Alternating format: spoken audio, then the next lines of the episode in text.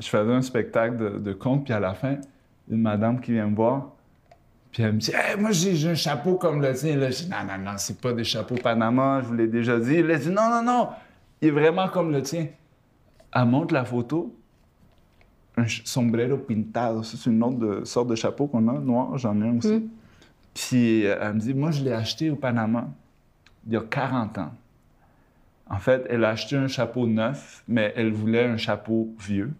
Donc, elle est montée dans un autobus, puis elle a échangé un paysan qui avait un vieux chapeau, qui datait de peut-être une vingtaine d'années, qui sait. Puis elle a fait le tour du monde avec ce chapeau-là du Panama. Elle m'a montré des photos, au Cambodge avec son, son chapeau Peter du Panama. Puis, mais son chapeau, il est brisé maintenant, il est tout ouvert. Donc, elle m'a demandé de le ramener au Panama pour le lui réparer. Donc, euh, là, il est en réparation au. Panama.